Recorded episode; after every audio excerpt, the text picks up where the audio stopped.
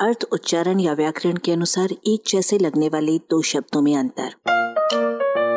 अपनी हिंदी सुधारें, थामना और पकड़ना।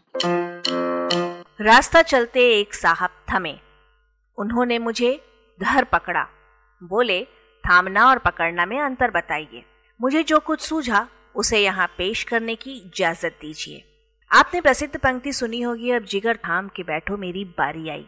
गौर कीजिए कि शायर ने जिगर को थामने की बात की है, पकड़ने की नहीं। थामना का प्रारंभिक अर्थ है, रोकना।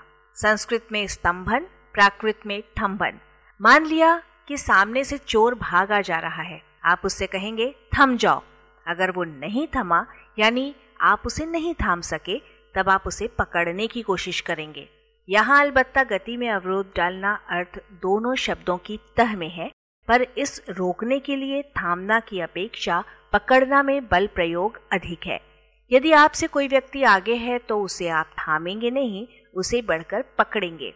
उससे आगे बढ़ेंगे। ये आगे बढ़ना संस्कृत में प्रक्रमण है, जिसे एक व्युत्पत्तिकार ने पकड़ना का मूल माना है। किसी वस्तु को हाथ में लेना इन दोनों शब्दों में होता है, पर थामने की तुलना में पकड़ने में पकड़ या गिरफ्त तगड़ी रहती है।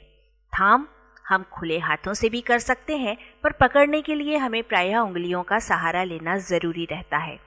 पकड़ना, वस्तु को हाथ में इस प्रकार लेना है कि वो मोटे तौर पर इधर उधर न हट सके।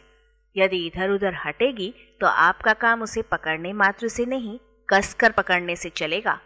थामना माने संभालना भी है। बीमार आदमी को थामे रहिए, कहीं गिर या लुढ़क न जाए।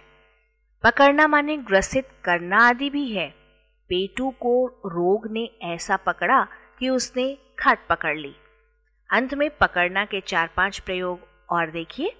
आग, ट्रेन, चाल, गलती, जबान के साथ। भूसे ने आग पकड़ ली। मुझे ट्रेन पकड़नी है। गाड़ी ने भी चाल पकड़ ली और दर्शक ने भी जादूगर की चाल पकड़ ली।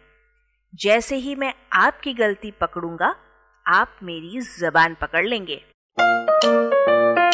आलेख भाषाविद डॉक्टर रमेश चंद्र मेहरोत्रा वाचक स्वर संज्ञा टंडन। अरबा की प्रस्तुति।